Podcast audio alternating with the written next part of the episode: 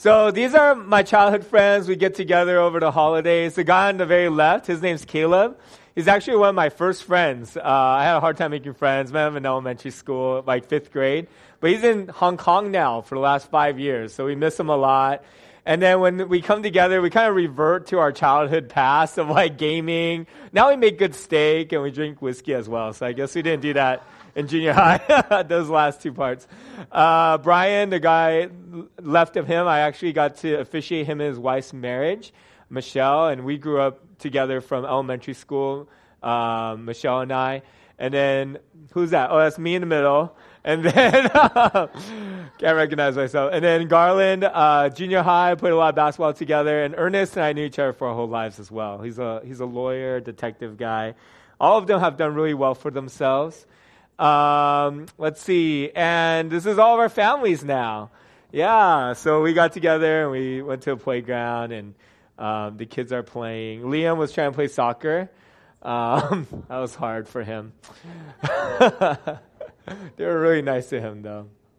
I think when I think about uh, friendships and the kind of friends that I have in my life that go back 20, 30 years, it's amazing to be a part of that friendship family where there's nothing to prove anymore. Like, we've done some pretty cool things, me and my friends, but when we hang out with each other, we're not talking about our accomplishments. We're not comparing, um, you know, how much we make, especially I'm not comparing that. Um, it's just like we have nothing to prove. We don't need to impress anyone. We know each other for so many years. We've seen each other grow up, and we're just really comfortable. Uh, I probably slept on their floor like several times each one, and there's just this sense of that we're family, that that we care about each other. There a lot, all all of them were my groomsmen except for uh, Brian, who again I got to marry. Um, yeah, so just really good friendships. And then I think about Renew, and maybe one of the most defining facets of our community is that, or our church, is that there's real friendships forming uh, some life lifelong friendships. Even the last couple, the next couple weddings, being able to see people in each other's weddings as groomsmen or as bride, bridesmaids. This is our women's retreat. We actually had 40 people there. The next morning, uh, I think there's 20 something. And so there's a lot of women and Liam. And so he had a great time. Um, we also had Friendsgiving over this last weekend for college and young adults. That's Paul and Danielle. And then Paul got distracted. She's alone now. Um, and then we played Cards Against Humanity, our favorite church game. Um, a group photo. And then um, our college stu- guy, people had a, a Friendsgiving as well. There was like 20 some people, but then um, we didn't have a group photo. So we just have this creepy photo of Alex and Mark in the back. and so, so much of what I love about this church is the family we've created. And even as I think about us having to move, maybe in the next month or two, I think back to uh, some of the hard times me and my family went through where we had to move homes, but the home never defined us. It was us, we were family in this space, and we were family in the next space. And I think that's going to be true. I know that's going to be true of us because it's about the relationship and the culture that we've created. But I also think about this last year of us being family and how we've we've fallen in love with each other and we got closer. And in this familyness we we hurt each other as well. We step on toes we feel left out um, we question whether we really belong. And I, I think about family as people or friends that we are most loved by but we are most hurt, hurt by as well. And I, my prayer is that as a community, we would stay together for the long haul. That we would be able to see, if we're young adults, each other get married and play with each other's kids and watch them grow up and feel super comfortable. Um, but I also know that one of the, the largest reasons people leave church is because they're in conflict with someone else. Uh, someone gossiped about them, someone hurt their feelings. And even this morning, I can think about people who aren't here because of that in our community, because they feel hurt. And so when I think about what it looks like for us to go long term, for us to go 20 years as a community, as friends, it really means that we are going to experience hurt and we have to learn how to work through it in a healthy way.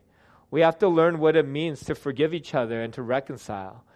And when I, I grieve when I see people um, go from one friendship group to another or go from one church to another because they don't know how to work through pain, because they don't know how to forgive, because they don't know how to have the hard conversations. And so they become a part of a community, they get really excited. Uh, that and it's and it's hyped and it's Facebook and filtered and and then the relationships get real and they get hurt and if they, if you, if I don't know how to work through that hurt, um, we just leave and start over. Um, for the rest of our lives, sometimes. Sometimes in our marriages, sometimes in our closest friendships or with our families. I've seen brothers stop talking to each other because of a stupid, stupid feud, right? Sometimes it's serious and sometimes it's just dumb. But they break up like family relationships because they don't know how to have the hard conversations. And that's what we're looking at today when we think about and examine Matthew chapter 5, verse 21. If you have your Bibles, you can turn there with me.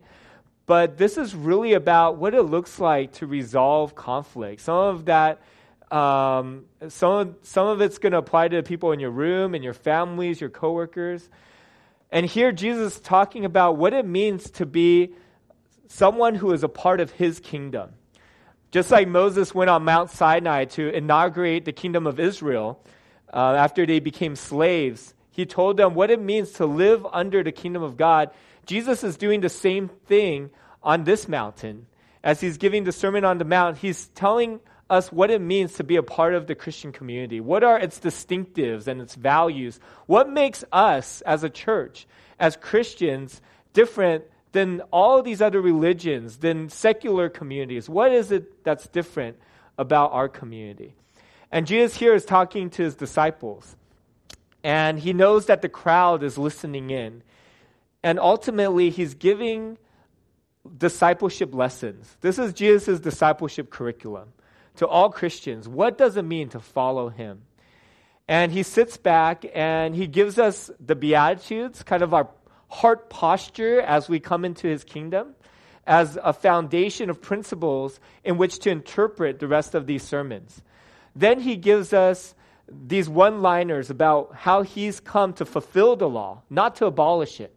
He's not contradicting the Old Testament and the laws that Moses has established. Instead, he's come to fill it with meaning, fill it with himself, uh, fulfill it in terms of righteousness.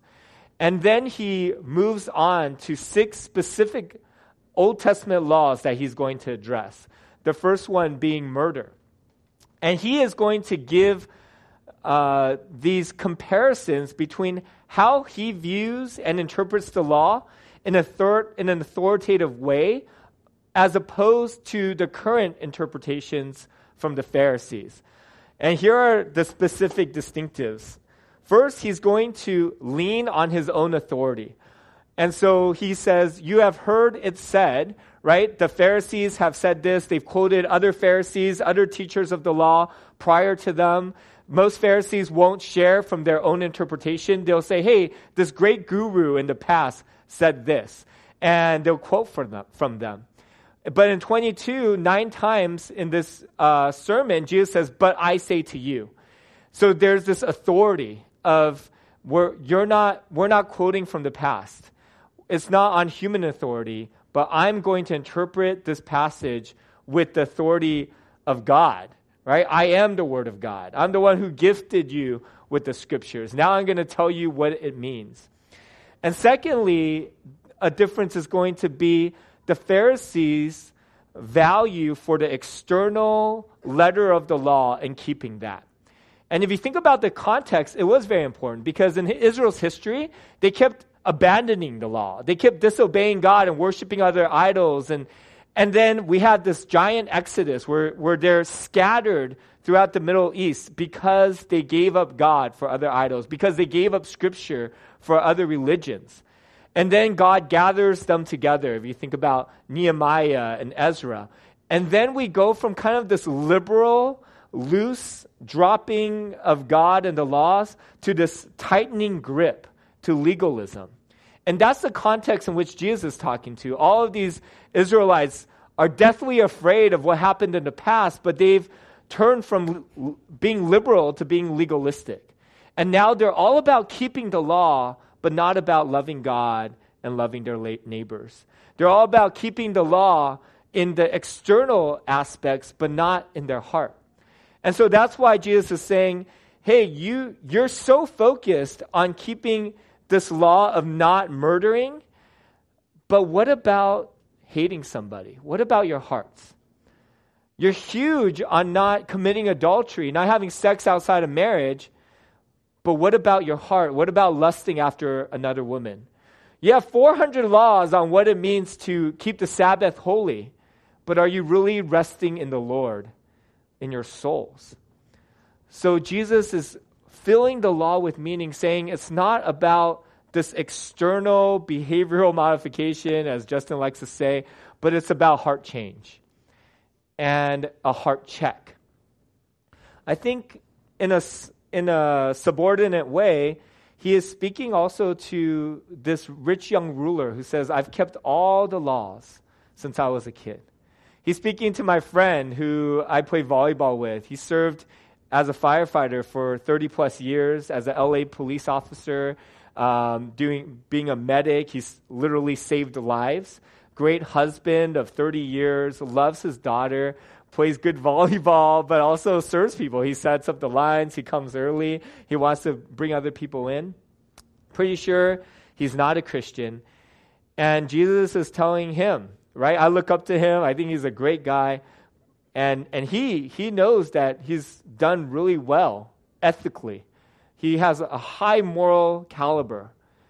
But, he, but Jesus would sit down with him and say, okay, you haven't murdered, you haven't stolen, you haven't beat up anybody, but have you hated someone? Okay, you've been faithful to your wife, but when you're playing volleyball, do your eyes wander? And we all are humbled by what it means to be righteous in the eyes of God. So these are the differences in which uh, Jesus and the Pharisees hold when they look at the law that it's not about earning righteousness and fulfilling the law on our own strength and with our own ethics. It's about this dependence on the Lord, humbling ourselves, just like the Beatitudes, and saying, God, I need you, and I want you to change my heart. And that's probably one of the most fundamental um, things that happen when we become Christian. I had this great, beautiful conversation with a person who's been coming to church, le- learning about the Christian faith, not a Christian. There's about 10 people in this room like that. So if you're not a Christian but trying to learn about it, this is a safe space. And he asked me, what does it mean to become a Christian? Like, do I have to come to church more? How much money do I have to give? Um, you know, what ethics do I have to live? And I said, it's not about being good before becoming Christian. It's about becoming Christian and then becoming good because we're following Jesus. And so what happens is we ask Jesus to forgive us and we say we want to follow him. And then the first thing he does is he realigns our hearts. He does this heart change. And he gives us the spirit so that we're able to live out these changes. When we fail, we ask him for forgiveness. All right, now let's look at this passage more in detail. you have heard it said to those of old, You shall not commit murder and whoever murders will be liable to judgment. That second part, the Pharisees added in. And he's correcting that because that's their focal point. That if you murder, you'll be liable to judgment. Jesus says, Jesus fills it with this hard intention. But I tell you that whoever is angry with his brother will be liable to judgment. Whoever insults his brother will be liable to the council. And whoever says, you fool, will be liable to the hell of fire. Man, that's that's, man. Anyways, um, all of us should be a little scared. So when it talks about anger, he again is speaking about the internal posture of our heart. Sure, we didn't hate, uh, murder anyone, but is there this internal anger or bitterness or hatred growing inside of us? Because when you think about violence all the way to murder, it doesn't happen outside of anger. And so Jesus is doing a heart check. Even though you didn't kill somebody, has your heart killed someone? Um, and that's exactly what First John says. Anyone who hates a brother or sister is a murderer, and you know that no murderer has eternal life residing in him. So, when you think about the people in your family, when you think about your coworkers, when you think about people in, the, in this room, are there people that you hate, that you have a growing anger and bitterness towards?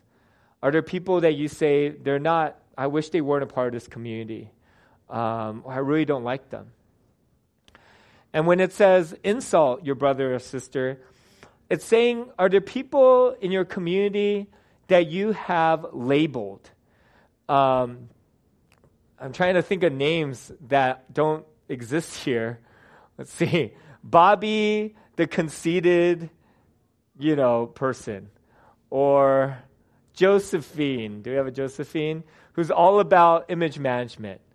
Or Kenneth, who, um, not related to Dr. Ken or Kenya. Kenneth, who is super judgmental, you know? Um, when we look around the room, or when we look at our families, have we dismissed a person or have we have we replaced a person's name with a character flaw or with a category in a dismissive way? Have we redefined a person with the attribute that they're weak in or with the wrong that they did to us?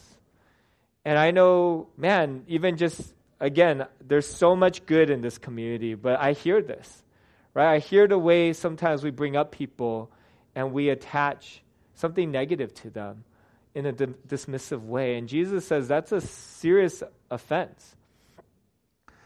And when it says you fool, it's speaking about a character attack. It's speaking about someone deeming someone worthless, deeming someone to have no value. It's, it's taking someone who is a child of God, who is loved by Jesus, and saying they're actually not worth much. When I think about our community, I wonder if we have lifted people up in honor. If we have said that this person, even in their weakness, even in their struggle, has value. Should, that we have hope for them, that we love them, or have we just kind of tossed people aside because of their weakness or, or dismissed them like they'll never change? When I think about the most serious verses in Scripture, it's speaking to us not loving our brothers and sisters in our hearts or not forgiving them. In Matthew chapter 6 verse 15 it says, "If you do not forgive others their sin, your Father will not forgive you your sin." One of the greatest evidences that we are Christian is that we are forgiven by God. And that's demonstrated in how we forgive others. One of the greatest evidences is in, that, is in our Christianity is that we understand the de- depravity of our hearts, the need for grace in our sin, and then we demonstrate that by giving grace to others in, this, um, in this really generous way, not because we're fixated on the other person, not because they deserve it, right? No one deserves our forgiveness. That's why it's forgiveness.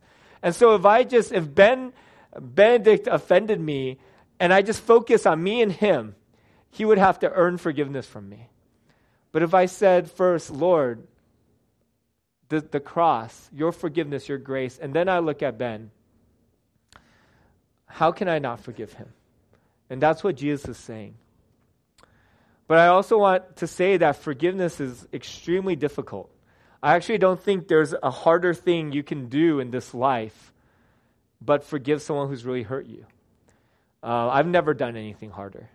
So I don't want to say this in a dismissive way. There's great pain and death in forgiveness, great death.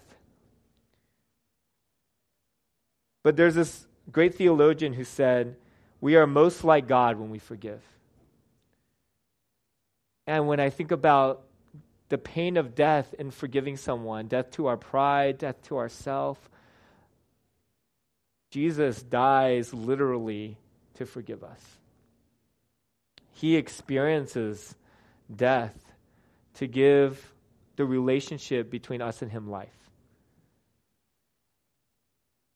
To be a follower, follower of Jesus means that we experience that death as well, to forgive, and hopefully to give life to those relationships.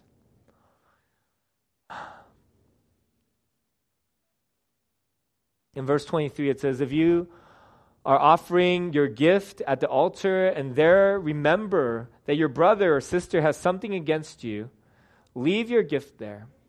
Go uh, before the altar and go. Be reconciled to your brother or sister and come and offer your gift.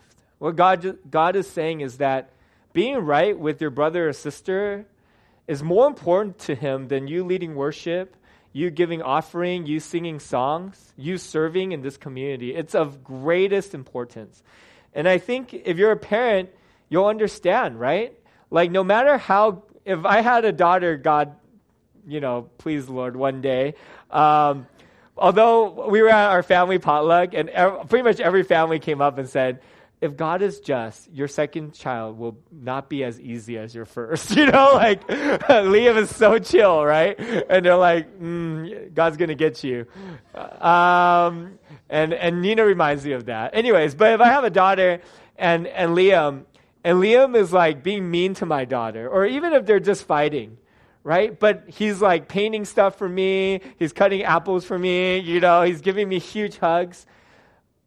It would still pain me it, it's like my relationship will still be hurting because him and my hypothetical daughter named Grace, um, who's just uh, beautiful uh, throughout, um, will aren't getting along, and that's how God feels about us, right? As much as we sing worship songs and pray, as much as we say we love Him, if there's someone in the community we hate, it pains Him, and He says, make that right first. And, and there's this priority to it. There's do that first before you do all these other things. First, be reconciled. And when we do it first, we're able to avoid a growing anger and bitterness. When we talk to the person first, we're, we stop labeling them and we don't, we don't devalue them. But when we give time, God, Satan is going to use all of that to grow our anger, to grow our bitterness, to grow our thinking that they're worthless. You know, just this week, me and Nina, we had we had a fight. It went for like 20, 35 hours. You know, it was a long fight for us. And um, I asked her permission to share, and she reluctantly agreed. Um, so I don't know if that's real permission. But, anyways, um, you know, I felt like she wasn't listening well.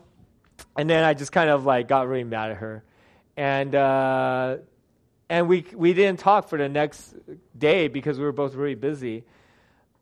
But all of those things that we talked about, I was seeing Satan do in my heart, uh, being bitter at her. Like, man, she does not care about me like this was my best story and she just i couldn't even get her attention right? I, I sent her a text like i listened to you for 40 minutes which was really probably 15 i rubbed your feet for 10 minutes which is probably really two. And i couldn't even keep your attention for five minutes which is really 30 seconds right? And um, and i was just mad at her. And and and there was this this growing anger inside of me where i started to think of her as just a bad listener. And where i just started getting really bitter at her but when I actually sat down and spoke to her, it just changed everything. You know, I got to see from her perspective. I got to I got to apologize for my mean texts and hear her apologize uh, to me as well, and see the ways where she was trying to listen. Um, you know, when I think about the urgency of reconciliation, in, the longer you wait, the harder it's going to get the more Satan is going to do all those things uh, to divide you and this other person. And, and you know what the earliest moment that you can talk to this person is?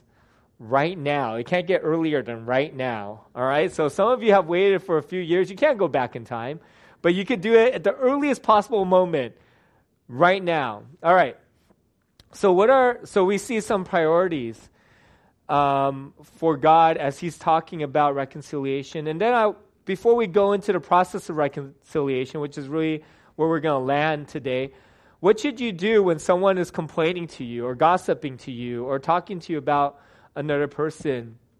I think first listen to them, but also listen to the Holy Spirit as as you listen to them, and I think it's okay to empathize or even validate the pain and hurt that they're going through. And we're going to hurt and cause pain towards each other as we become closer family members. But these are all the harder things that I feel like we don't do well and we've never done well um, and is a model to us. But how, as we listen to pain, can we still honor the person's value? Um, because that's something Satan's going to attack. How do we say, okay, I heard what you said, but this person still has value? And how do we give another perspective for that person? Because oftentimes when we're angry, angry at someone, we're just going to hone in on that one flaw, but to paint this person more holistically again. Uh, I remember someone complaining about one of our guys. Uh, they're both in our community.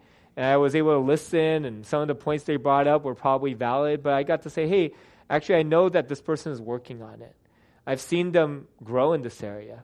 We all have weaknesses, right? And, and, and this isn't all that of who they are. And I hope that we could do that for each other. I hope that someone can do that for you as well. And I would say aggressively pursue or facilitate reconciliation. Aggressively pursue them meeting together one on one to talk through this. And I've offered in that same situation, if you can't talk to this person, I would love to be there to talk to them. Or I would even try to help, like, give a time limit. Like, why, don't, why, why not wait? Why not do it this week? The next time you see this person, can you sit down and talk to them? Because at the end of the day, like, if me and Grace are fighting, I, which I fought with a lot of people, right? I've never reconciled, reconciled with a person I'm fighting with by talking to another person. I've never done it. And, I, and, and somehow we think that that's possible. It's not possible. I, one of the best things you can do to grow your relationship is to make a decision to sit with, down with that person one on one. And one of the best things you can do for our community is that when you hear someone complaining, push them towards having that hard conversation. Say that you're willing to sit down with both of them. You know, it's so easy just to buy into a hero villain mentality, to be like, oftentimes when I tell the story of my conflicts, I'm the hero or the victim, and they're always the villain. And when I tell the story to someone else, I'm the hero or the villain, and they're always the or the victim, and they're always the villain. And um, we can just kind of side with that person. But instead, what does it mean to be a peacemaker? Pray with them. Later, ask them if they've initiated or repeat the process, you know? If they come, if this person came up to me again to complain about the same thing, I would try to go quicker into the reconciliation phase. Hey, um, have you initiated a conversation? And if that conversation blows up, can you bring someone who's wiser than both of you to help facilitate it. All right, here's some of the things that I try to do in my reconciliation process. Again, very difficult. I think a lot of our families didn't model this to us well. I had a mentor say that uh, most uh, people b- always marry conflict resolution and anger, right? Like they've never seen their parents correct them without being super angry. But he says it's possible, and I've been able to do this many times, probably dozens of times, with people at our church and uh, with others. Sometimes not perfectly, most of the times not perfectly. Okay, here we go. Pre-game. So before I enter into a conversation, these are the things I try to do. I try to own my part in the hurt, right? To move my even my own mind away from victim and villain mentality and say, what, what did I contribute to this? And even with Nina, when I was in my own head with her being a bad listener, I thought, is this something like, why do I need to be listened to? Is there parts of my pride that I'm staking here? Is there parts of my identity that I'm staking here?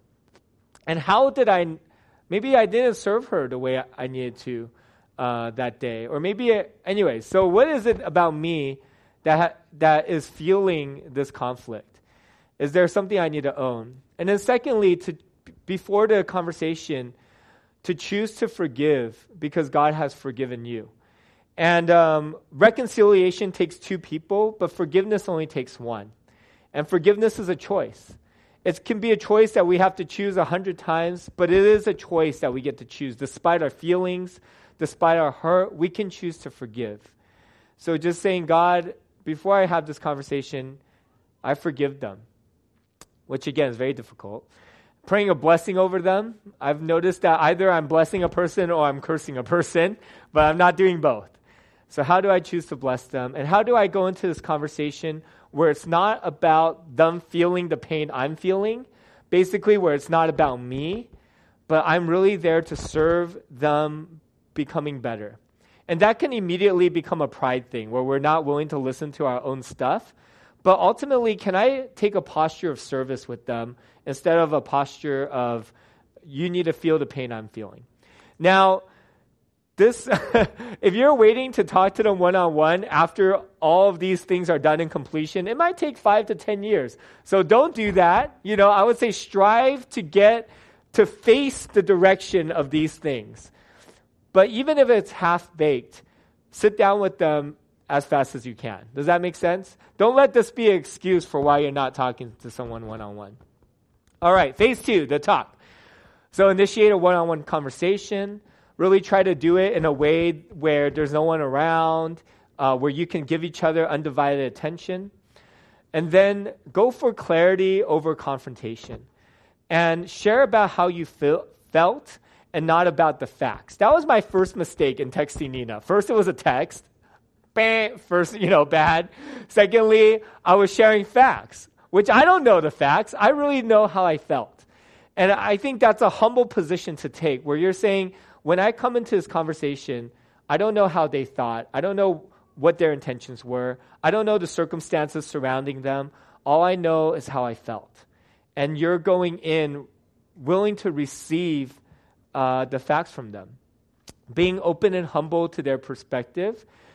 And my mom taught me this when me and my sister were kids. La la so hao which means hold hands and be friends again. Uh, it's super cute. So I think um, when I'm able to do this well uh, with brothers and sisters in our community, um, you know, I, I, I feel that God is so present. And we're, when we're able to pray for each other and extend forgiveness towards each other and become brothers and sisters again, those are some of the most intimate moments I've had with the Lord. Those are the those rival my moments of prayer and worship and being in His Word. I just feel God smiling. Um, I hope that when you think about building out lifelong relationships, you have to do this. When I think about all the friends that I just showed you in that photo, I've done this with all of them. And I assume that as I get closer with someone, I'm going to hurt them. And so, like on staff, whenever someone's stepping off a staff uh, on our team, I always sit down with them. I'm like, okay, can you share with me how I've hurt you over this last year so I can apologize? I just assume that I've hurt them, but they can't talk to me about it because I was their boss for a while, you know? Um, are we willing to, to do this for friendship? Are we willing to do this because we're a citizen in God's kingdom? Are we willing to do this because Jesus forgave us first? And then there's post game.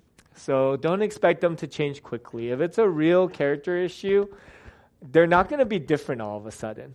Um, and I think we need to be able to meet them where they're at and to surrender them to the Spirit for change. Our job isn't to change them, our job is to ask the Lord to change them and then to see if we could play a role in it. If they ask, if the Spirit asks us. And there's people in this community that I got to shepherd and walk with in their in their weakness. And and it's a beautiful thing because now I'm not a spectator and I'm not a critic. I'm a part of their team. And it actually makes me really defensive of them when someone else points out their weakness because I'm like, dude, they're trying their best to be better and I see all of their effort. Please don't pigeonhole them and label them. Come alongside of them. Um, and I think ultimately, how do we see people past their weakness? How do we take off the labels and put the one label that is true. We're all his kids. And we need to value each other because of that. Um, yeah, I remember finally sitting down with Nina just the other night and um, apologizing and being able to say, hey, like, I'm sorry, not just for our conflict, but for all of the internal stuff in my heart. And um, I'm sorry for thinking you don't value me or our relationship because you didn't listen to me well in this one moment. And dismissing you going to work, bearing our child, being an amazing mom, doing CM right now, right? We could just kind of focus in and not see all the things that they are to us. Um, and then we got a la la so jalapeno, you know, held hands. Um, and I also think about in marriage how we do this, we have to do this often if we want our marriage to be okay and grow, and how it can easily, things can stack, right? So, me and Nina, when we thought about this, it was because I felt this way many times. And I didn't really forgive her. I just kind of got mad or I forgave her for that moment, but I wasn't willing to to erase the past and say let's start over. I wasn't willing to meet her where she is and say, "Hey, let's walk forward in this." I wasn't able to look at the effort she was pu- putting in. And you know, that's those are things that I really need to grow in. And she's saying to me, Wilson, you know, like you have to be more patient and not just like walk away and shut down. And she's willing to sit down with me and help me be better as well. Um, I hope that as we think about church as family, we would be willing to do these things for each other. That's a story I had that I'm not going to share. Okay. Um, who do I need to initiate a conversation with? And I would love for us to just kind of pray f- to pray for each other, um, to experience the gospel of reconciliation.